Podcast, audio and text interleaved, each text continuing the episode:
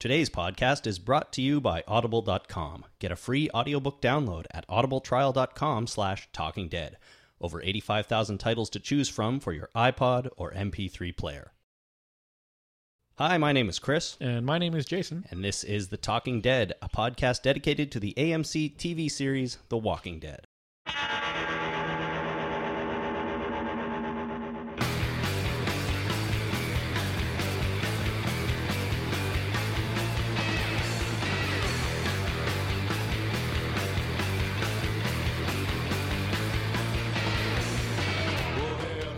Hey, everybody, welcome to The Talking Dead. This is episode number 48, inching a little bit closer to 50 for Monday, July the 4th, 2011. Happy Independence Day, everyone in the United States. Happy Independence Day. We had our uh, holiday on Friday, Friday, yeah. last week, uh, known as Canada Day. That is essentially our Independence Day. It is And uh, it just happens to kind of line up with uh, July the 4th in the U.S. kind of a little bit, sort of, yes. Before we get into things here, Jason, tell me what you did for the holiday. Did you celebrate it? Uh, we did. We went to Ottawa, actually. We went to Ottawa and celebrated Canada Day in our nation's capital. That's right. I was going to say that's the good. That's the place to be if you're going to celebrate the country's. Oh, birthday. we didn't. We didn't go downtown or anything like that. We just kind of hung out on uh, my brother-in-law's deck and uh, had a good time and listened to the fireworks. All right. We couldn't see them, but we could hear them. Oh, you can hear them. That's fine. Yeah. Does your family in Ottawa watch The Walking Dead? I, I don't. I don't think so. Oh, you should. it's You, never come up. you should get them on board. You should see what the, I mean, are they TV people?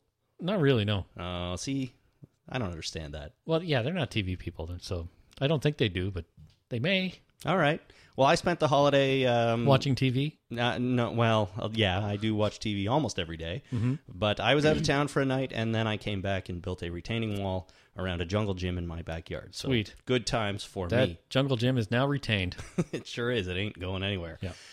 On our program today, it's very exciting. We are doing our actor Walking Dead actor spotlight on Norman Reedus, Mm-hmm. everybody's favorite character on the show. I think between him and uh, um, Glenn. Those are a couple of fan favorites. So Oh, this yeah. Is, this is very exciting. I tweeted out this morning that tonight is our Norman Reedus actor spotlight, which was subsequently retweeted by Norman Reedus That was himself. pretty sweet. That was great. So I want to just send out a quick big thank you to him for doing that and uh, making it known that we will be talking about his past work on the program later on. Yep. Very exciting. Before that, though, as always, we're going to run down the current week's Walking Dead news. And there's a fair bit of good information this week. Lots, Oh, yeah. lots of interesting stuff to talk about, including some new cast members and some information on shooting season two. So why don't we get right into that? Jump right in. Excellent. First day of shooting season two video. Uh, this has been all over the net for a little while now, or well, at least uh, about a week or so, I think. That's It's- forever on the yeah, internet. that is forever. That's true. Um, so there's a quick sort of video of the cast and crew shooting um, shooting season two. in First the day. heat. Yeah, it's hot again in Atlanta. Apparently, it's always hot down there. Well, except in the winter, I would sup- suppose. Even then, I have a feeling it's still hot in Atlanta. It at is least July now. at least by our standards. Yeah. You know, when it's minus 28 here, it's probably still, you know, pretty nice down in Atlanta. Let's go. Why not? Why are we still here? yeah, I ask that question every winter. um, so we watched the video. I've seen it a few times, and you just watched it five seconds ago That's right. before we started recording. And uh, what did you think of it? I thought it was good. I mean, it was nice to see that they're in sort of a, a traffic jammy kind of, uh, you know, traffic jam of the apocalypse kind of thing. That's right. it looks like the heat is uh, playing havoc on the camper, Dale's camper, because uh, there seems to be steam or smoke coming out of the engine. That's something I noticed too. It looks like that RV is broken down once again. Yep. And he and uh, Dale comes out of there uh, looking pretty angry that uh, his camper has broken down. It broke down in season one in the Jim episode, or at least the episode where they left Jim by the tree, right? That's where he decided not to go on when they Yeah. were on their way to the CDC. That was episode five, I think. Right. Um, and there was, do you remember what the problem was? It was a belt that that uh, Don't recall. tore or something like that. Yeah. It looks Some like kind of engine thing. yeah, I'm not exactly. really engine so I don't know. It looks like here that it may have just simply overheated. So Yeah. also a problem. But there's cars all over the place, and I would imagine some zombies amongst the cars. Right. So if you don't get the coolant from the cars, somehow you could use the zombies to cool off. I don't think so. So the best bet is to, you know, siphon some coolant out of the uh, other vehicles. Can you do that? Can you siphon coolant? Why not? You open up the radiator and get a hose and a bucket, Siphon it out. Oh, All right, why not? Uh, the only thing I've ever siphoned in my life is water out of a turtle tank, but Oh, that's that a sounds gross. whole different story. yeah. That's salmonella soup right there. Ew, I know it was gross. I had a bit of tequila after to kill all the germs. Probably smart. Yeah. Um, so they're stuck on the road. It was kind of fun to see them. They, they didn't really. We saw a couple of scenes of actual shooting where, but it was really just characters walking around and things Yeah. like that. It was kind of fun to see the behind the scenes. It looks like a lot of people hung out underneath cars. That's where the shade is. Yeah, and uh, You think they would give them an umbrella or a tent or a trailer or I something? don't know. Go roll under that car. you'll That be car is jacked up pretty good. Uh, you just go hang out under there. you'll be fine under there. Everything Yeah. everything's good. Sarah Wayne Callie got a sandwich under that car. She got a sandwich. Where better to eat lunch, really? Really? Yeah. Then if, you're, if you're lying lying. under a car, what's the best thing that could happen? Someone hands you a sandwich. That's what she said too. She Yeah. said uh, that life doesn't get any better than this. How could it? That's right. Um, and it, it ends with a pretty funny clip with Steven Yeun sitting in in a car with a zombie On a date. on on a date. That's right. He's not sure if it's a man or a woman zombie, Doesn't matter. and he's uh, holding his or her hand. I I kind of expected at the end the zombie to start moving, didn't you? No, it looked pretty real. I'll give it that. Well, that's the thing. I don't know if that was uh, a real person just lying still or if it was a dummy. No, it was a dummy. The way he, when he was holding uh, holding its hand near the end, it uh, obviously was very flexible. Oh, like it that's didn't true. have any bones or anything. The hand uh, the hand didn't look Yeah, it real, but was not- before that you couldn't really tell. It was very still. Yeah. okay. Well, I didn't think of that. I just thought it was somebody there, and uh, it was going to start moving all of a sudden, and you know, frighten everybody. No, I didn't expect that. Okay. Well, there you go. Um, if you want to check out that video, we'll have a link for it in the show notes. It's also on the Walking Dead uh, blog on AMCTV.com. It was just kind of fun to see them back back to business. I Back to think. work. I'm looking forward to more of these videos. Yeah. So we'll uh, we'll we'll bring you links to those as they're released. All right, on to the big news of the week. We have a, three new uh, cast members announced. That's now, these great. are all members of the Green family. For anyone who doesn't remember, that is Herschel and his his uh, family at the farm. Cast of characters. Cast of characters, exactly. Uh, the first casting announced was that Pruitt Taylor Vince will be playing Otis. Not technically a member of the Green family, No. but family, but works on the farm. Well, of course, every farm has to have somebody named Otis, right? He's a farmhand. Well, yeah. If you're gonna have a farmhand, it's best to name him Otis. I guess so. Is that the name you take on when you get the job? Well, it could be, or if you work for an elevator company, Or if you're named Otis, are you destined to be a farmhand? or work for an elevator company. I mean, if you're going to name your kid Otis, you're pretty much guaranteed he's going to work as a farmhand or he's going to be an elevator technician. Is that because elevators are made by a company called Otis? There is a company called Otis, and it was a guy with his last name named Otis that invented the elevator. Good for him. So you look down when you go into an elevator and you see that there's little nameplates as you step onto an elevator. Mm-hmm. Most of them are Otis. Okay. I, I've, I find He's probably a very rich man. Or Oh, and his- very dead. his family. Yeah. oh, and quite dead. Yeah. I hope he didn't die in an elevator accident, Oh, geez, that would be sad. Eh? like the Segway Segway guy.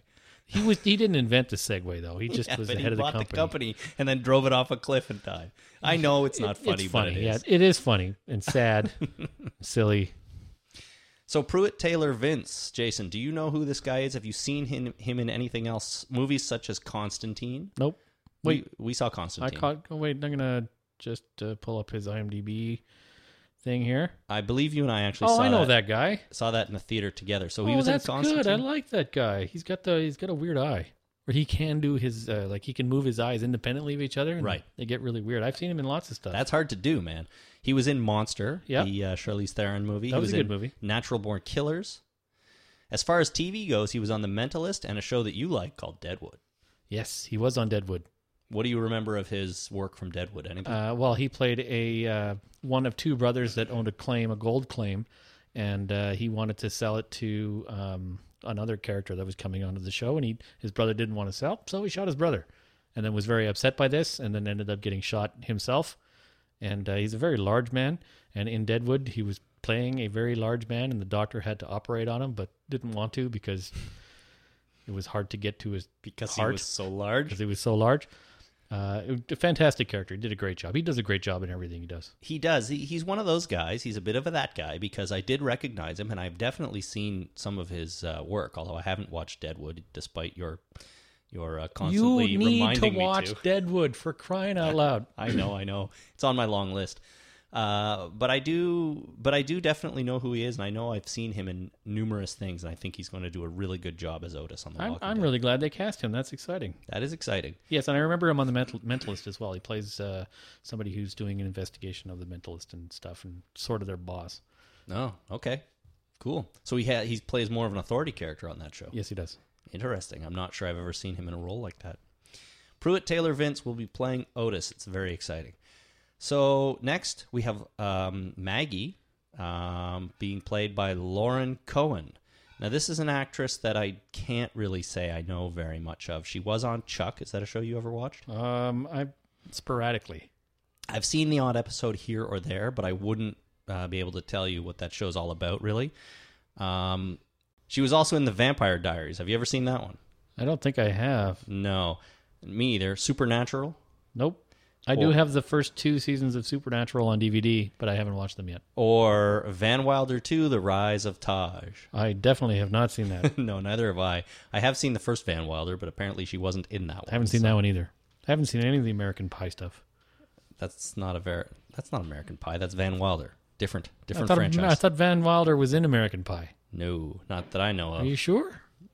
I'm like 95% sure. Oh, well, see, I wouldn't know because I haven't seen any of the American Pie stuff. Well, some of those some of those early American Pie movies aren't I bad. thought the Van Wilder thing was kind of like a it's National Lampoons, right? yeah.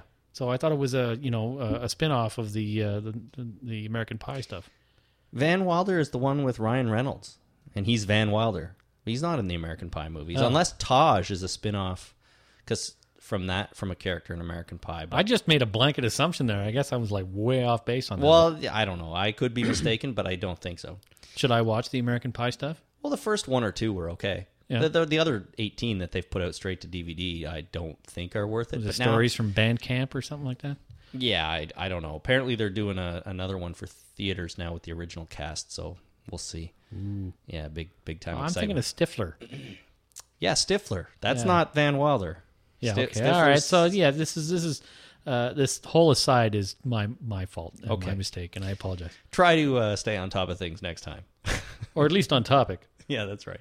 The so, very anyways, least. anyways, Lauren Cohen. Do you know her from anything? Nope. I I'm can't looking at s- pictures. I got nothing. I can't say that I do either, but I may at some point go back and check out some of her work, uh, as we are prone to do here. Finally, the big, the big character cast is of course Herschel Green, and he will be played by an actor named Scott Wilson. This is an older gentleman, of course, because Herschel's an older character who's been around a long time and he's been in lots of big time Hollywood movies, such as Dead Man Walking, Monster, along with Pruitt Taylor Vince, I guess, It was a good movie. Pearl Harbor, Not a good movie. and way back to 1969 in Cold Blood. I Don't think know it. that was 69. That's a famous old 67. movie. 67, sorry. Um, the Last Samurai. That was the uh, uh, Tom Cruise uh, movie about samurai, right? I don't know. You saw The Last Samurai, I'm sure you Oh. I saw the Tom Cruise movie about samurais, but Yeah, I don't yeah. know what it was called. The Last Samurai. He also has a recurring role on um CSI. It was in Law and Order, like everybody else. Yeah, exactly. Like pretty much everyone else. Galen Hurd had this to say about Mr. Wilson. He's a veterinarian. Nope, this is about Herschel. He's a veterinarian with a great sense of humanity and a very unique take on the walker walkers. Uh, she goes on to say, not everyone in his family survives. So Nope. that'll, that'll be interesting. I mean, we know what happens in the comic book, but Yeah. I guess they're going to sort of follow that line in the in the uh, TV show as well. Good. Uh, Scott was chosen, says Heard, because of his tremendous scope and gravitas. Nice. So there you go. What more can you ask for, really? Scope and gravitas. Ah, That's all I've ever wanted was gravitas. Yeah, maybe someday you'll get some. Yeah. Good for And you. I can go buy some scope. Um, so Scott Wilson, have you seen Dead Man Walking and Pearl Harbor in those movies? I saw Pearl Harbor. Uh, I don't remember him from that. Um, Dead Men Walking, I don't think I saw. yeah, I didn't. I, I haven't either. Although I heard it was good. Yeah, but he's another one of those guys that I've I see pictures of. And I'm like, oh yeah, him, right? But I couldn't, n- you know, I couldn't name. If I didn't look these up, I wouldn't have been able to tell you what he acted in. Yeah, absolutely. I'm bad with that anyway. Well, that's true too. I'd have to meet someone like five times before I remember who they are. Tom Cruise, what was he in again? Yeah, there's something called um, Top Gun. Top what now? Yeah, risky business. All right, now you know what uh, era I'm from. Yeah. So there you go. We've got Pruitt Taylor Vince as Otis, Lauren Cohen as Maggie, and Scott Wilson as Herschel. Those are big, uh, big, big casting developments there. I would say it's very exciting. I Lots of can't- good stuff. Hopefully, we can get you know a video similar to the one we talked about a few minutes ago, um, with some of these characters doing stuff in it. That'd be great. If they're in the show yet. I mean, if they're just starting filming now, they might not be in until like until they get to Herschel's farm. Well, that's what Could I mean. Be like three, four episodes really. I, I know, but I mean, uh, as they move along, well, I'd like to see some of them uh, in action, that kind of thing. right. Me too.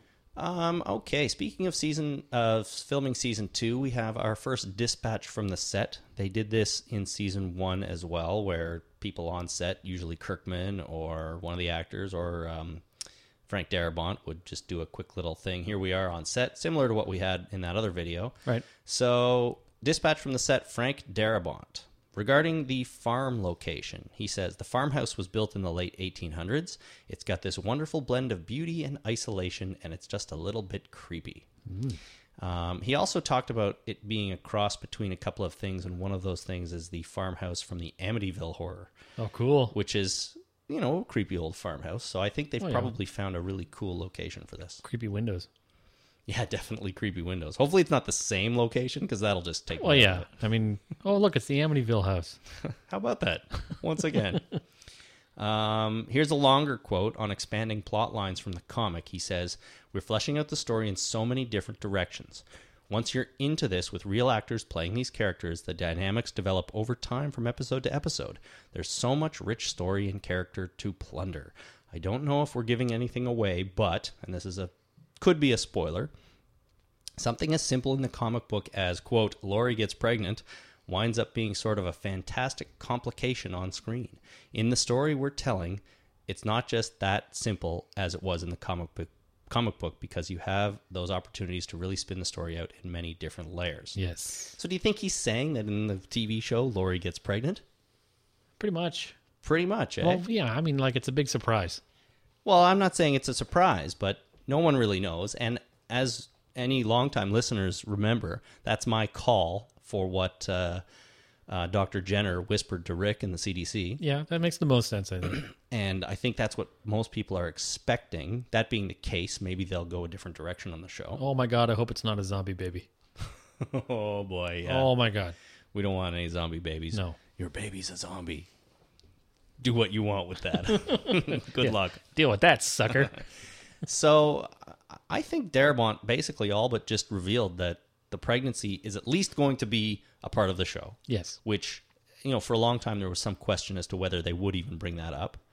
Um, my feeling was that with Shane still alive and them exploring all that conflict, they didn't necessarily need the pregnancy. Well, I think, excuse me, I think the pregnancy actually adds to that conflict. Well- Whose baby is it? Uh, it, it sure does, but I think for a TV show, sometimes, I mean, you might have enough there just with the fact that the conflict is ongoing a little bit and those two relationships still happening. Right. the pregnancy does complicate it a fair bit. You're absolutely right. She's there. not going to give birth this season, though. There's no way. Uh, no, I mean, well, I mean, They're they've they're not going to jump nine months in, in 13 episodes n- or no eight months or whatever it is. pro- probably not. I know that a you know gestation period is nine months. I just don't know how long she's been pregnant. I wasn't sure if you were aware or not. I wasn't going to bring anything How's the up. what now? I think it's like six months or something. It's getting faster, you know. It's, Yeah. it's all the hormones in the food, you know. yeah, nine women can give birth in one month. that's right. That's how it works, I think. Yeah, Um, yeah, she. How long had the zombie apocalypse apocalypse been going on in season one? About a month, right? it's been yeah six weeks, months, something like that. And season one encapsulated no more than four or five days of time. Wasn't So, long. so at that time, she's probably two weeks along, something like that, maybe three at the most. yeah, So- Oh. was she pregnant before Rick went into his coma though? Right. Okay, that's a good question. I'm assuming she was not, but Well, then it's got to be Shane's.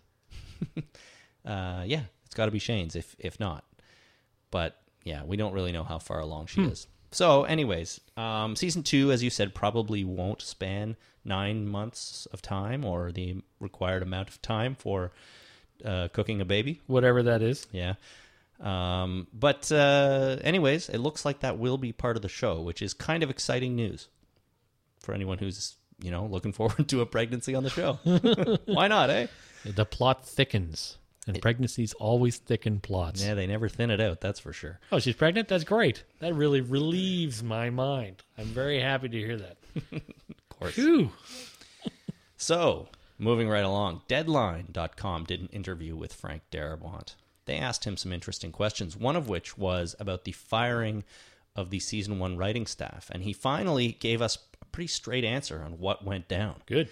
Um, up to this point, we all sort of thought that no, they won't re- weren't really fired. That was just they, you know, weren't on board for the second season, and they restructured their writing staff. No big deal. I got restructured out of a job. Yeah, I guess so. What Darabont had to say, though, was let me just begin by stating the obvious. That was all pretty overblown, of course. Uh, it left the impression that I walked in one day and murdered 12 people. That's pretty harsh. that's pretty harsh. Hopefully, that's not true. Uh, Yeah. Would you like to know how many writers we were talking about? Two.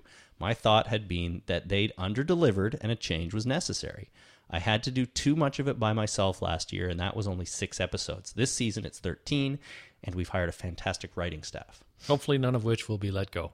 Yeah, for hopefully. Under, under delivering. it's just interesting that he actually came out and said, you know what, I wasn't really happy with some of the, you know, a couple of the writing staff last year, and in fact, I had to take on too much of that role myself. Uh, yeah. I I've thought had it was- similar problems with people at work. I thought it was remarkably candid, actually. Yeah. You have these problems. Your writing staff at work is no Oh, good. Sometimes I work with staff that uh, under deliver. yeah, I guess we all do a little Yeah. bit. Only, you know, usually I don't have the power to fire them, but I am able to get them fired on, on occasion. right, if you work hard enough at that, you can get anyone Why fired. just point out the flaw and let the chips fall where they may? There you go. So, uh, also in the Deadline.com interview, when asked about how the show will develop in season two, Frank Darabont said, It's fair to say that the first six episodes were teeing up a lot of conflicts that will be more fully explored in our second season. Golf metaphor.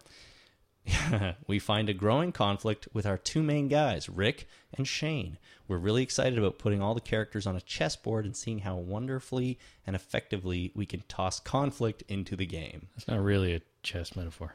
Uh, no, I guess not. But I, I suppose there's not really a lot there we didn't assume anyhow. But Right. you know, it's just fun to hear them talking about this kind Yeah. of stuff too. So Good stuff. Good stuff. there's some good stuff in that interview. If you want to check it out, there will be a link in our show notes as always. the next two news items relate to each other. Uh, because they are both about the Saturn Awards. I think, first of all, let's just say that The Walking Dead won a Saturn Award. And they don't get a Saturn when they win this award. right? No, they do not get the planet Saturn. Or a Saturn. They don't get. Well, they might. I don't know what the trophy looks like for the Saturn. No, I'm Awards. thinking a car. Oh, or the car. Yeah, I They don't can know. get a car. uh, no, I'm sure they're not going to get the Saturn. Here you go. Here's the deed to Saturn. Have fun. yeah. Good luck with that. They may get a statue that has a Saturny type ball on the top. That'd be pretty cool. Saturn's got rings, right? It does. So it probably has Saturn's that. rings, even. There you go. Um, so it may have that. I haven't seen what the Saturn Award looks like, but uh, you know, they probably don't get the car. Just like the Eagle Awards, they don't actually get eagles. Could could have fooled me. You dumbass. uh, anyways, they won the Saturn Award for Best Television Presentation. All right.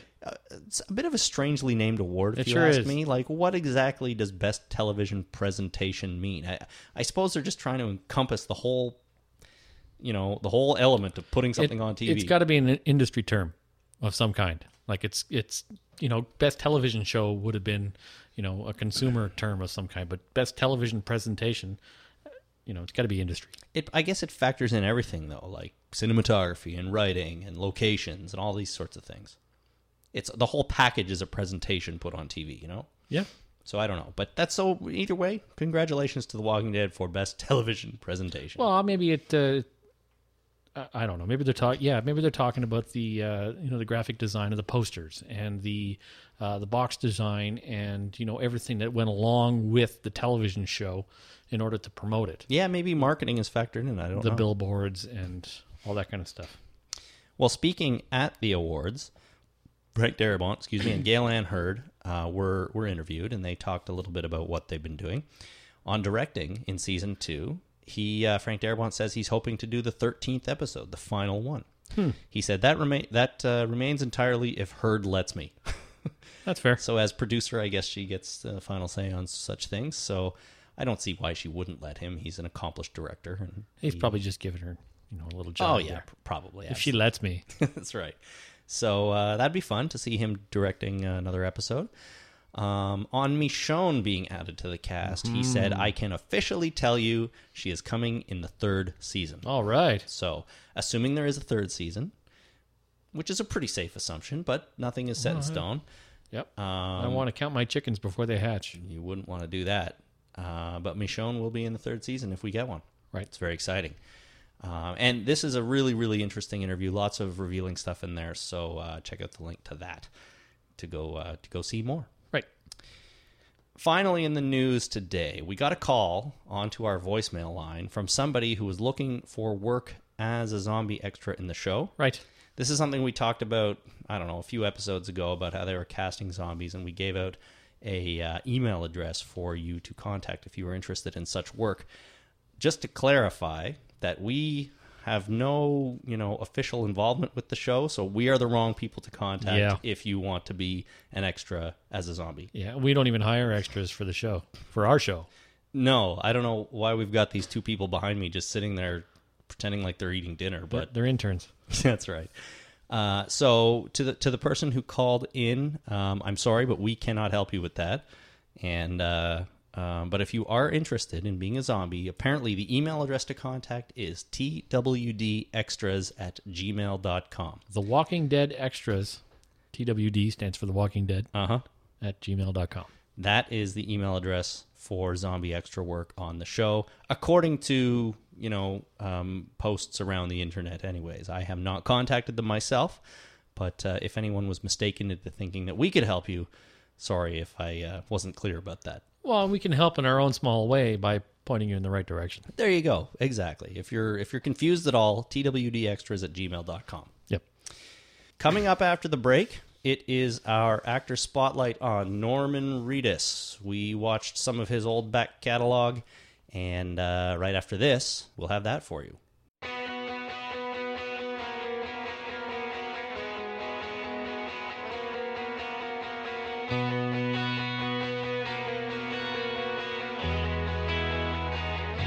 Hope and run, living the dream. What we're doing is not what it seems. First to last, best to worst, ash to ash. For you, the listeners of The Talking Dead, Audible is offering a free audiobook download with a free 14 day trial to give you a chance to check out their service. I'm going to recommend Pandora's Star by Peter F. Hamilton. It's Ha- the first book. It's what's your question? Have not heard of it? just Have was gonna not. say. Peter F. Hamilton. He's one of my favorite sci-fi writers, actually.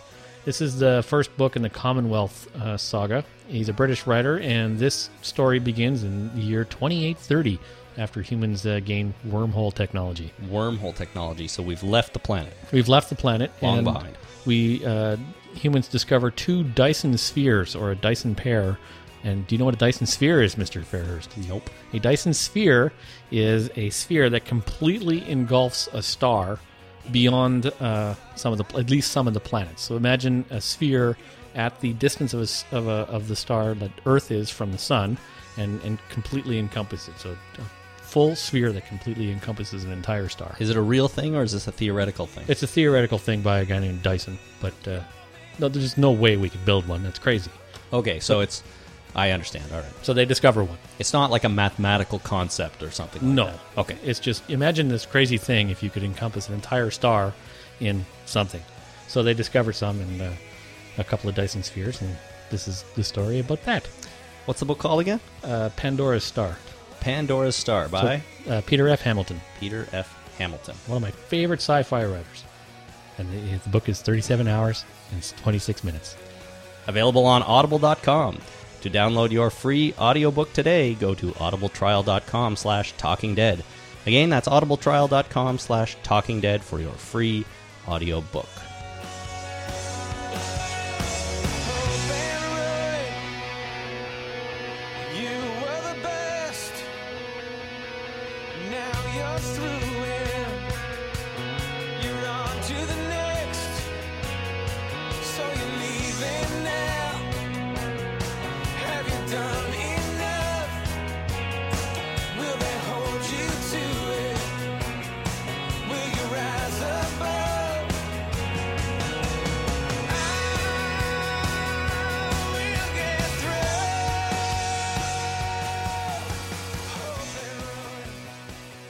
Welcome back to the program, everybody. As promised before the break, it is now time for our actor spotlight on Norman Reedus himself.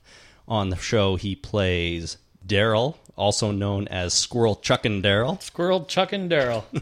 Crossbow toting Squirrel Chuck and Daryl. That's him. He does both of those things with vigor, I would say. Why would uh, anyway? I just have a. I'm not sure if crossbow is the right implement to hunt squirrels, no, but that's just me. no, I guess not. but Slingshot, maybe. it's a Great implement for hunting zombies, though. Oh yeah, So you you know you get your bolts back and you can reuse them perfect. for a while anyway, until they're too covered in blood that you can't even pick them up. I'm glad you know that it's called a bolt and not an arrow. Well, I, I there's one or two things I know. One or two. Yeah, exactly. So we watched. I'm going to quickly list off what we watched, and then we'll get into each one. Uh, we watched The Boondock Saints from 1999. Sure did. Masters of Horror, John Carpenter's Cigarette Burns. Yep. Law and Order SVU Season 7, Episode 22, entitled Influence. Yep. Mm-hmm. And finally, Dark Harbor, a movie from 1998. So, let Jason, let's start with The Boondock Saints. Boondock Saints. Probably Norman Reedus's best known role, um, maybe before The Walking Dead, because he's certainly got some notoriety for the current role he is playing. Right. Boondock Saints was directed by Troy Duffy. It stars Willem Dafoe, Sean Patrick Flannery, uh, Billy Connolly, and Norman Reedus, of course, as Murphy McManus. Great name. Uh, this movie, fraternal twins set out to rid Boston of the evil men operating there while being tracked down by an FBI agent. That oversimplification is directly from IMDb. Uh, well, that, I think that's concise. I don't think it's an oversimplification. Maybe not. I mean, for a one sentence movie uh, description, it does the job, I suppose. It's got everything in there. It's got Boston. It's got twins. It's got evil. It's got operating. It's got FBI agent. and tracked down. It's got tracked down. Yeah. So this was my first viewing of the Boondock Saints. I think it was mine too. I may have seen parts of it in the past, but I think this is the first time that I sat down and watched this thing from door to door. Did you sort of recognize stuff while you were watching? Does that why you think that? Oh yes, mostly uh, Willem Dafoe, to tell you the truth. Really? Yeah. Um, well, I know for sure it was my first viewing, um, and as as I said, this is Norman Reedus's probably most well known role before The Walking Dead. It kind of made him famous, I think. And um, I thought the movie started weak but ended strong. Well, that's my first note. Is it started out kind of crappy, but uh, got better. Well, I'm not sure I would say crappy, but the one near the beginning, um, the FBI agent played by Willem Dafoe is investigating the crime scene, Right. And then he puts on the headphones and listens to the classical music, and that's how he does his investigation. Yep. And the whole scene came off to me anyway, slightly goofy. It, yeah, I would agree with that. That could be what they were going for. There was a slightly goofy element to the entire movie, um, but not so much so that you couldn't take the movie seriously. If you know what I mean? Yep. Um, but then as the movie progressed and these uh, these two brothers kind of took their vigilante, you know, calling to the next level, it became sort of awesome. I thought. I I, I thought it, it ended a lot stronger than it started. Well, I mean, the first what draws them into this lifestyle all sort of happens by accident, right? Yep. So that's probably why they're a little bit bumbling at first. Um, and of course, there's the scene where he throws the toilet down on the guy and then jumps down, which Yeah. was a bit crazy. From like four stories up, Yeah. I guess you got to land on someone if you're going to do that. he didn't. No, not really. uh, but then later on there's the scene with them in the in the um in the vents Yep. and and then they're kind of still bumbling there They are. too They get because- tangled up in the rope. tangled up and they fall down and spin around upside down and shoot everyone in the room. Yeah. Now it was a little bit crazy, but it was totally awesome, I thought Yeah. you know um so i mean that was sort of my feeling i really enjoyed the movie by by the end of it even though it took me a few minutes to get going with it Yeah. A couple of things that I noted here is that Ron Jeremy is in this. oh yes ron And jeremy anything with Ron Jerry, Jeremy in a non porn role is okay by me. porn rolls are okay by you too though Not Ron Jeremy. oh yeah He's one of the. He's known as the hedgehog in the in the business, and for uh, obvious reasons in I a think. lot of uh, uh, porn starlets contracts, they have in there, "I will do anything but animals" and Ron Jeremy.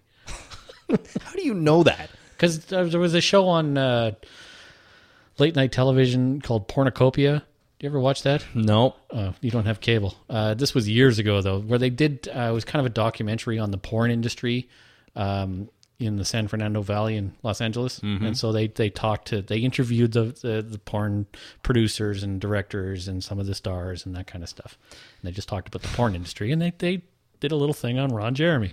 Well, I, his character in the Boondock Saints, I didn't quite get why he was he was there. it was just a cameo role. R- Ron Jeremy just uh, he's like one of the busiest guys in porn acting. He's all over the place doing uh, scenes and uh, conventions and all this kind of stuff. He's always on the go and he's always trying to break into that uh, legitimate theater. So uh, I think this was a kind of like, hey, let's get Ron Jeremy in here. All right. I mean, I understood the scene. It's just he wasn't there f- for any particular reason. No, other than Ron Jeremy being in the movie, I got it. which is okay, by me, really. Okay, Oh. good. Yeah, and uh, I'm pretty sure it was filmed in Toronto because Oh. it, it was a Lakeview lunch. I looked that up. It was filmed in Toronto. because I'm like, I was watching it and right near the end. I'm like, hey, Lakeview lunch. And then uh, there was uh, one scene where uh, I knew that Norman Reedus was sitting in the very stool that I sat in and had lunch one time. Really? That's that's very exciting. My friend Julia was a waitress there. That's also It exciting. was great.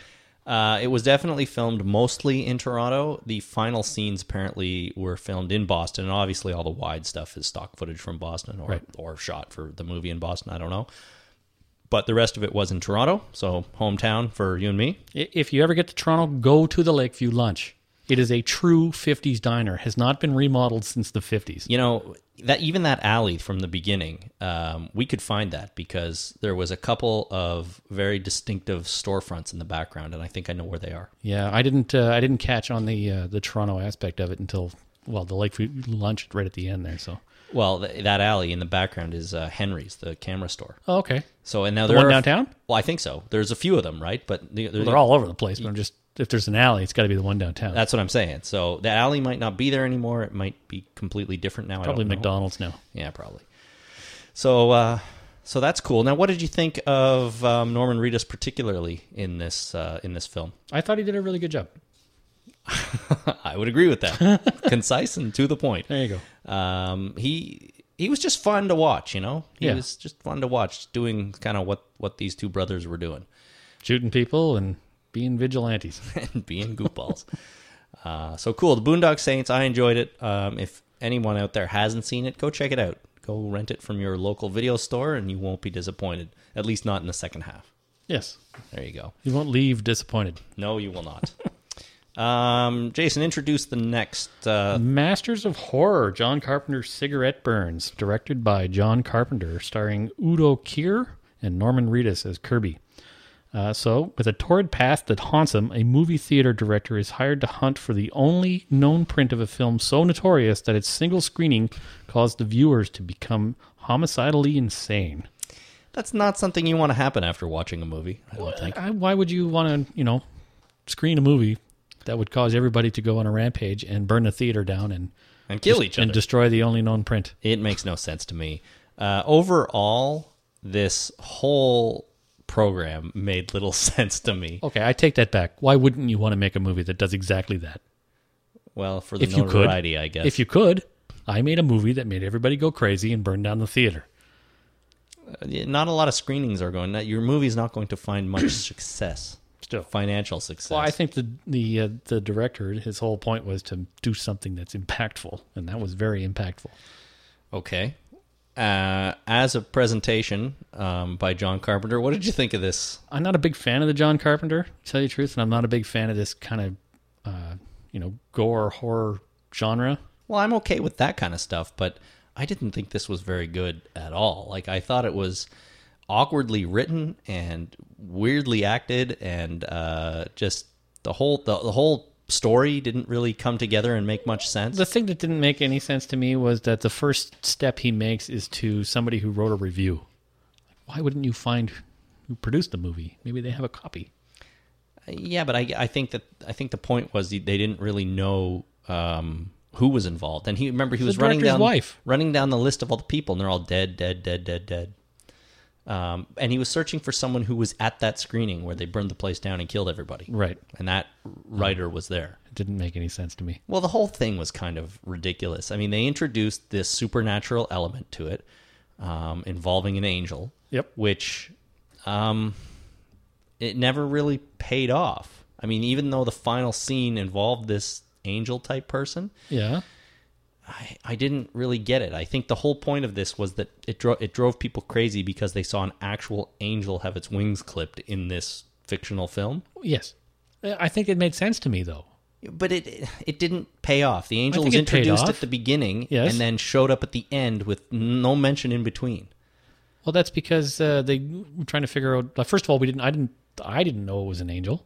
Did you know it was an angel? Did they tell us it was an angel at the beginning and I just missed it? No, it, it was clear though because that guy who hires uh, Norman Reedus Yeah. shows him a prop from the movie, which is mounted on his wall, which are big angel wings. Right. Oh. Then takes him through the hidden bookcase and shows him this character, and you see as the person spins around the where they've been cut All off. right. his So back. yeah.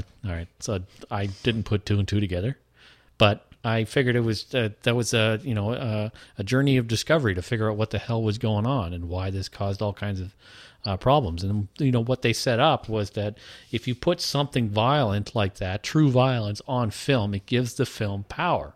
Mm-hmm. And then this thing where they actually did violence to an angel and put it on film was like that big giant leap past just normal violence, right? It was Sure. enough power in that film to cause everybody to go crazy and kill everybody around them themselves and burn the whole theater down. I thought it was a was a, a natural progression in you know in, in its own internal logic. I can get that. I can see your point, though. I can see sort of what they were trying to do. It's just, I think they could kind of make that point without the angel aspect to it. Keep it a little bit more grounded in reality. Well, you'd have to have something so horrifically violent that it caused uh, insanity. Just seeing normal violence is powerful. Like seeing true, actual normal violence is something that just, you know, fake violence I can handle. Real violence I can't handle at all. Um, so that kind of thing on on film, I can see that as being powerful. But this has to be something such a giant leap past that. What are you going to do? You torture a whale because it's so much bigger. I don't think it's just about size. torture 70 people like uh, so you go to something supernatural so you go to the Yeah. uh, and supernatural good so you, you, you i think that leap to angel is the, the right choice Okay. Well, I, I can see your point. I just thought there should have been a little bit more sort of in the in the meat of the sandwich there that that brought Yeah. this angel into play a little bit, you know. yeah i'm not a big fan of this whole genre you know to begin with but i can see the internal logic and that's all i really require out of a film Internal logic. It makes sense within just itself. internal logic that's all i want All right. Well, Norman Reedus plays the guy who goes to find this film and ultimately does and um, is kind of forced to watch it. Yep. Kind of forced to watch it. Uh, and ends up, uh, spoiler, shooting himself in the face. yeah well i mean after you see somebody use their own bowels as film in a projector that's got to drive you a little crazy Yeah, I guess so. That was right before he ended up, or yeah it was before they saw the film before he saw the film. It was That's right. silly and gross. Yeah, I guess so. And just for fun, the movie was housed in Vancouver, British Columbia, Yeah, why not? from the uh, director with the director's wife. So I thought Norman was okay in this for what he was given to work with. The the I don't know. It, it was ham fisted a little bit. you It know? was. The writing the, wasn't the great. whole, you know, uh, father-in-law aspect, owing money to his father-in-law, I, I saw that as completely unnecessary. Well, that's why he was doing this. He was looking for the two hundred grand payoff for finding the film to pay him back. Well, why would you be hired if this wasn't something you're interested in? Y- y- You're right. It, it it didn't need to be there. Absolutely. No, you know, get hired, look for the film. Dun da da da. Yeah, but they were they were introducing a flaw in his character, right? He was married to that guy's daughter, and she killed herself, and that was that I haunts mean, your wife, him. your wife can just have killed herself and not have to have the father-in-law involved, owing him money. Seems like pouring salt in the wounds to They me. might not have even needed the the wife past, to be honest. Yeah. So He could be just having marital problems. I suppose. What if he was so. getting a divorce and needed to pay her off for because they joint jointly owned the theater? sure? Anyway, Could have worked, but he was pretty good. I mean, this was probably my uh, least favorite of the four things we watched. yeah, because it it ki- it bugged me. Not for me. In the way it the way it kind of sucked. Yep. Um, Law and Order SVU season seven episode twenty two called Influence. Yep. That is our next item. It was the season finale of this. Uh, um, it was the season finale of that season show show, uh, directed by Norberto Barba, starring Norman Reedus as Derek Lord, a rock star. Rock star Derek Lord goes on a national talk show and lectures about the abuse of psychiatric drugs. Meanwhile, an unstable young woman loses her virginity, goes off her prescribed medis medication, gets behind the wheel of a car, and mows down 10 people. Ouch. Um, I'm not really a Law and Order fan. I've never seen another episode of the, any of the shows. This is my first time. Oh, that's really too bad. And um, I don't want to talk about the show too much because Okay. I just don't get it from a from a show structure standpoint. But this self-contained episode was meh. This was a horrible episode. Really? This was as far as this show goes and as far as Law and Order goes in general, this episode was not good. to me, it felt like the police procedural we get in Castle was a million times better than this. Yeah. and it should be the other way around, if you ask me. the structure was not good. The the whole point of this, uh, you know, special victims unit is to go beyond that normal police procedure and to take a special interest in the victims and to um, to identify with them more and to be, you know, their protectors and saviors, kind of thing. That's their whole point, right?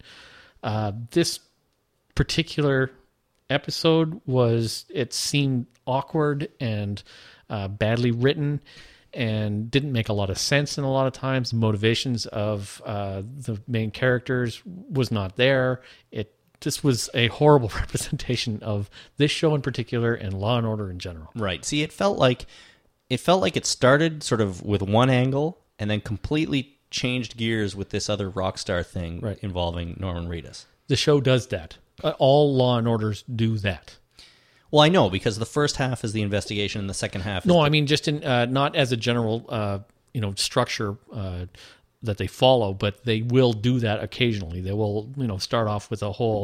If the show's going to go in this direction, but the, sometimes they'll leap out of the formula and change directions halfway through. right. So Okay. that was not unexpected for me. Well, they certainly did that in this case. In- Derek uh, Lord, Norman Reedus wasn't introduced until a good 20, 30 minutes into the hour long show. Yeah. And um, he did a, I thought he did a, a good job playing this rock star. We don't see him really in his rock star lifestyle. We see him in his, you know, rock star Bono activist type lifestyle. And the second half of this episode was a lot better than the first half. Yeah. The first half, I just was, I was like, oh, I can't believe I got to watch this. I would have turned it off. If it was on TV, I would have just said, screw it. Yeah. I'll move on to the next episode some other time. All right. And this is my least favorite of the three Law and Orders. Current, oh, actually, only two. No, there's three, but it's my least favorite. So, what did you think of, as, of Reedus as a campaigning rock star? I think he, he, I think he fit that role rather well. He looks the part. He does look the part, and I That's think for he sure. he played the part well, and I think that uh, you know he was correctly cast, Accurately cast. accurately. Uh, What, what more can you ask for, really? Bono, Uh, Yeah, no. that'd be too much. That'd be too much. Bono yeah. was there. that'd Way be like, too distracting. "Whoa, Look, it's Bono. Maybe the Edge. Just for fun. Nobody would know who that is. Well, he would take his hat off and nobody would recognize him at all. Yeah, because he'd be bald. He'd be bald. What's that guy doing there? yeah. So I, I thought Norman did a good job here. He certainly was better in this than in Masters of Horror, in my opinion. Maybe because it was just a better role for him, but I think he did an o- okay job. And he kind of, at the end, um, I don't want to say got what was coming to him, but he had his mind opened a little bit as a character. Right. And I, I like that. It worked for me. Yep. I liked this uh, particular one the least of all the four things we watched. Okay. No, it's it's it's uh second from the least for me. Masters of Horror being Awesome. the worst. Finally, uh Dark Harbor. Why don't you introduce this one? All right. So Dark Harbor, Harbor is directed by Dark Harder. That's, Harder. That's something different altogether. Uh, yeah, that's got the hedgehog in it for sure. All right, Adam Coleman Howard directing, uh, starring Alan Rickman, Polly Walker, Norman Reedus as young man doesn't even have a name. Doesn't get a name. Uh, summary: A bickering couple couple drive fast through a downpour to catch the last ferry to their island retreat. In a flash, they recognize a crumpled body laying at the side of the road. After much argument, they stop, only to find the young boy battered and bruised. Are you kidding me? Did you write that? No, I took all these descriptions from IMDb. now there might have been more to that one. That's but like the first five minutes of the film. we- okay, well, yeah, but anything more than that, and you get into details that you might not want. How about a uh, a bickering cou- couple uh, befriend a wayward young man and something. I don't know. and hijinks ensue. And hijinks ensues. Let me just start that we are going to spoil Dark Harbor, okay? To talk about this movie, you have to spoil it. And we're going to spoil the, the, the snake in the mailbox at the end, right? We are for sure. T- To, to talk about it, you have to do that. So if you haven't seen Dark Harbor, um, I know all you Norman Reedus fans probably have, but if you haven't, maybe skip ahead in the podcast towards the end, or simply just turn us off now, Press pause, watch it, come back. or do that. That's even better for sure. Yeah. Um, All right, welcome back. Good. Now that you've done that, here's the deal with Dark Harbor. So, as that description laid out, a couple finds this man on the side of the road. They um, kind of take him into their life a little bit. Not n- what, at least not what you think is on purpose, although in the end you find out that there was more to it than that. Um, he doesn't leave. They spend a few days with him. And in the end, the wife of the couple uh, kind of goes crazy a little bit. And uh, they end up, the husband and the young man, faking her suicide to get him out of the picture. Her. T- sorry, her out of the picture so that Alan Rickman, his character, and Norman Reedus' character can continue their gay love affair. Why does it have to be gay? Why, they're- why do you they're- put gay in there? Just love affair. They're two men and they're gay. That's right. So I just don't think you need to qualify it. Well, I I don't think it's inaccurate to, to do so. No, Oh, okay. All right, whatever. Uh, so this movie for me, I'm gonna say started kind of slow. Yep. It it, uh, it was a very kind of moody, brooding type movie. There were Sure very was. few happy moments in this film, um, and and by the sort of midway point, I was starting to get a little bored with it. yeah, I was waiting for something to happen. I- I- e, Not a lot happens. They end up going to their retreat, and uh, they're just kind of there, and they're just sort of doing their thing. And uh, Norman Reedus as young man, which you know I I learned on another podcast that when you're playing a character that has no actual name, it's usually not a very good role. Right. But in this case, it was a big role. It was a very important role, but he doesn't have a name. Right. Um, so, anyways, yeah, halfway through the movie, nothing really has happened, and I'm like, come on, something better happen. I'm s- starting to lose faith in this this story. Yep. By the end, um, and certainly when you when the twist at the end is revealed, I was completely on board with it. I started to think back about everything we saw in the film, and it kind of fell into place for me a little bit. Now, m- my only problem is what happens if uh, what ha- what would have happened if uh, the wife didn't spot Norman Reedus lying on the side of the road and made her husband stop. Uh, Everything kind of hinged on that. It, it did, but that's an easy thing to get around if this was real life. If she didn't happen to see him there, if the lightning hadn't have crashed right at the right moment, um, Alan Rickman just says, "I think I saw something back there." They go back, and sure enough, there's a guy lying on the side of the road. Or he could have just, uh, I guess, because they see him, they bring him to, to, to the nearest thing, and then they forget about him, and then he just kind of shows up later on Yeah. on some island that they happen to crash on. Why not just introduce him there? Well, I sure. mean, from from a uh, a plot point of view, it just it makes kind of a lot of sense.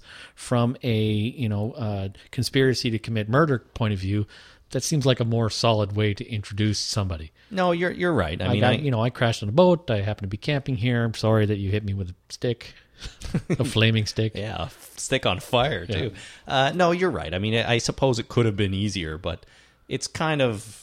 I see that as a minor thing in the grand scheme of this film. You know, I mean, he's they. The point is, they find him. He's stuck with them in their island, and uh, the um, the true nature of what's going on is is the most important thing. Right now, I thought the fact that he was a poet but didn't know how to write. Did I get that right?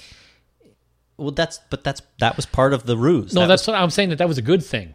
But now, you know, did I understand that correctly? That he was a poet, but he did not know how to write. a bit of a poet, not like a published poet, not a guy who makes his living as a poet. He's just someone who, yeah, who who comes up with stuff, I guess, poems. And yeah, he can't write them down. He needs someone else to write them. He said they're my words, but someone else's handwriting. See, I thought that was clever. it was extremely clever. and then he has all these pieces of paper and other people's handwriting with very very dark uh, you know prose or poetry and he thinks of one that he wants asks her to write down for him that's right. And she Genius. signs, and he gets her to sign her name on it, and it becomes her suicide note. it's perfect i thought that was great It was it was really good, and the whole mushroom thing too actually worked really well. Yep. Mushroom picking is is um, familiar to me because I have Eastern European relatives, and they all mushroom pick. Mm-hmm. And to see it in the movie, I thought it was sort of funny at first, but then when you realize they're sitting there and they have two mushrooms, and one of them is safe to eat, and one will kill you in a minute. He finds out Yep. from the wife. Obviously, Alan Rickman knew that she was a mushroom aficionado, Right. and would maybe go out with him uh, mushroom picking to find that out and then in the end he essentially tricks her into eating the wrong one or forces her. C- well yeah i guess so They didn't show it. They didn't show it but they showed it sort of come to her mouth and then they cut the black Right. um and, and and it was in a moment of passion between them too right she had broke down and they were they were getting it on a bit in the woods and he brings the mushroom down i think she bites it not knowing which one it is Right. because she trusts him at that point Stupid. Yeah, don't, don't trust a miscellaneous dude that's in your house. Yeah, don't trust anybody you've been hanging out with for a couple of days that still hasn't told you his name. That's true too. I, I I think I might make a rule. Yeah, That's a rule. yeah. Don't trust anyone whose name you don't know. And doesn't know how to write. So, I thought this was, like I said, it started slow, but I ended up really liking this movie by the end. It, wa- yeah, it was very, uh, it was slow, but uh, very deliberately paced. Deliberate. The story was was. Uh, it seemed to me once you once it all once it is all revealed, it it it really um, seems like it's been thought out well. Right. Know what I mean? Um, and uh, I thought Norman Reedus was was pretty good in this. I thought so too. you know, as a young, dirty kind of mystery man. Yeah. Once once I found out that uh, once we, they revealed that uh, sh- the money was all hers, uh, I thought that uh, Rickman was going to die. Oh yeah, Uh, I don't know. I, you know what else I noticed? Um, when he come when Norman Reedus comes back at the very end, did you notice how different he looked?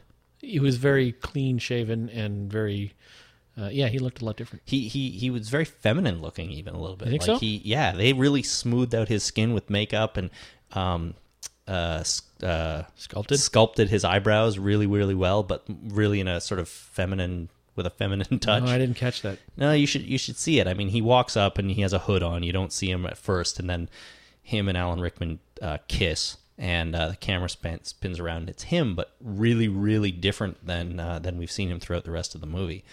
And you know, he he he did well. He like I said, it, it sort of bugged me at the beginning, but once I it was all revealed, I really, really enjoyed it and thought Norman Reedus did a great job. Right. I thought it was going to be more like a dead calm kind of thing. You know, they're stranded on an island instead of a boat. There's this guy that just kind of shows up. Uh, and I thought that there was going to be some, you know, have to struggle together against this guy that is on a murderous, creepy rage.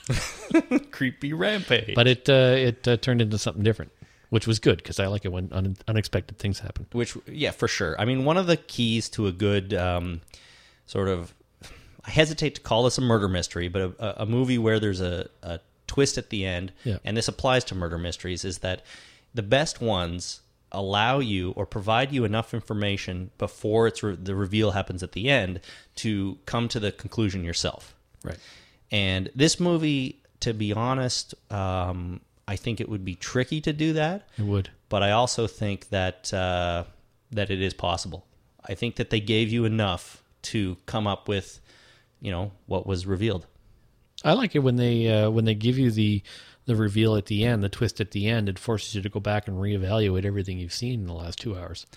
By showing you um, flashback clips, No, just by you know that one little thing, that little twist where you know they're uh, they en- end up being lovers at the end. You're like, whoa, okay, now I have to go back and reevaluate every choice they made and put it in this new uh, using this new perspective. I like it when they do that. and this movie did that. I think. It did. It, it did rather well actually. Yep, I was a bit surprised. So, um, if you haven't seen Dark Harbor, it's from 1998, directed by Adam Coleman Howard. Go check it out. Uh, you know, enormous Reed- Reedus fans of Normus Reedon.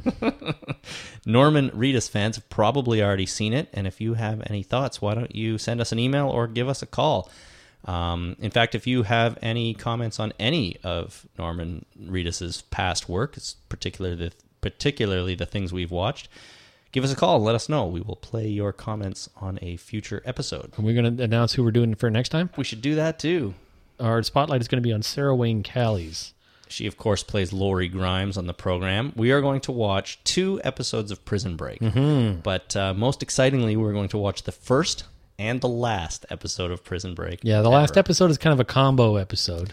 It's Right. episodes 23 and 24 from season 4. So the first one is the pilot from season one. And yeah, as you said, 23 and 24 called The Old Ball and Chain and Free. This this is going to be good cuz I I saw the first season. I've seen the first season of this show. You haven't seen anything. Nothing. So you're going to watch the first episode Mm-hmm. and get an idea of what's going on, and then you're going to watch the last episode and have no idea what's going on, but see how it all concludes. Maybe I'll watch the last one and then the first one. Oh boy, you're just blowing my mind here. Yeah, I don't think I'll do that. It's going to be fun. Uh, so that that will be fun. We're also going to watch the Celestine Prophecy movie from 2006 and a movie from 2007 called Whisper. Yes. Uh, we tried to go back to uh, Sarah Wayne Callie's really early catalog, but some of that stuff is pretty hard to come by. Yeah. Some uh, not available on Netflix, at least in Canada, or iTunes, or you know other avenues. So this is what we've got, but I think it's going to be great anyway. Yeah, I'm looking forward to this one. If you would like to contact us, please do so at 1 866 483 ZOMB. That is 1 866 483 9662. That is our voicemail line. You can send any comments or questions to that. You can find us on Twitter at Talking Dead, Facebook.com slash The Talking Dead, or good old fashioned reliable email uh, at talkingdeadpodcast at gmail.com. Those are all the ways to contact us. Please send your comments and questions, and we'll uh, we'll get them on the air if we can. Yeah. Um, so Sarah Wayne Callies is our next spotlight in two weeks. Watch those four ep- four uh, things if you want, and send send your comments about that too. That would be fantastic. Um, a big thanks to Audible, our sponsor this week. If you want to get a free audiobook download, go to audibletrial.com slash talking dead. And uh, I should also remember this week to mention Stranger, our friend Dave's uh, zombie webcomic that you can find online. He's been on the show a few times, not for a while. We'll have to get him on soon. Dave, watch these things and uh, come on the episode next week. Absolutely. That's a great idea. It would be great to have him back on. So if you want to. two weeks. Yeah, in two weeks. If you want to see what he is doing, though, it's called Stranger. It is at iHeartUnicorns2.com. That's T O O for two. as well. Yeah, Uh, That's right. And uh, he's got the whole first issue of his uh, zombie webcomic up there. He's going to be at Fan Expo in Toronto later this summer. So we'll make sure we keep you posted on that. And he'll have lots of good stuff to uh, give away, I think. Although I don't want to promise anything because I'm not sure 100% of his plans. So No promises. when he's on, we'll let him uh, we'll let him do that. So thanks everybody for listening. We will be back in two weeks with episode number forty nine, and then the big five zero in a month. So that'll be Oh. exciting. Going to be over the hill. I know. What are we gonna do then? We'll have to come up with something exciting. Sure. All right. Thanks everybody. We will see you in a couple of weeks. Bye.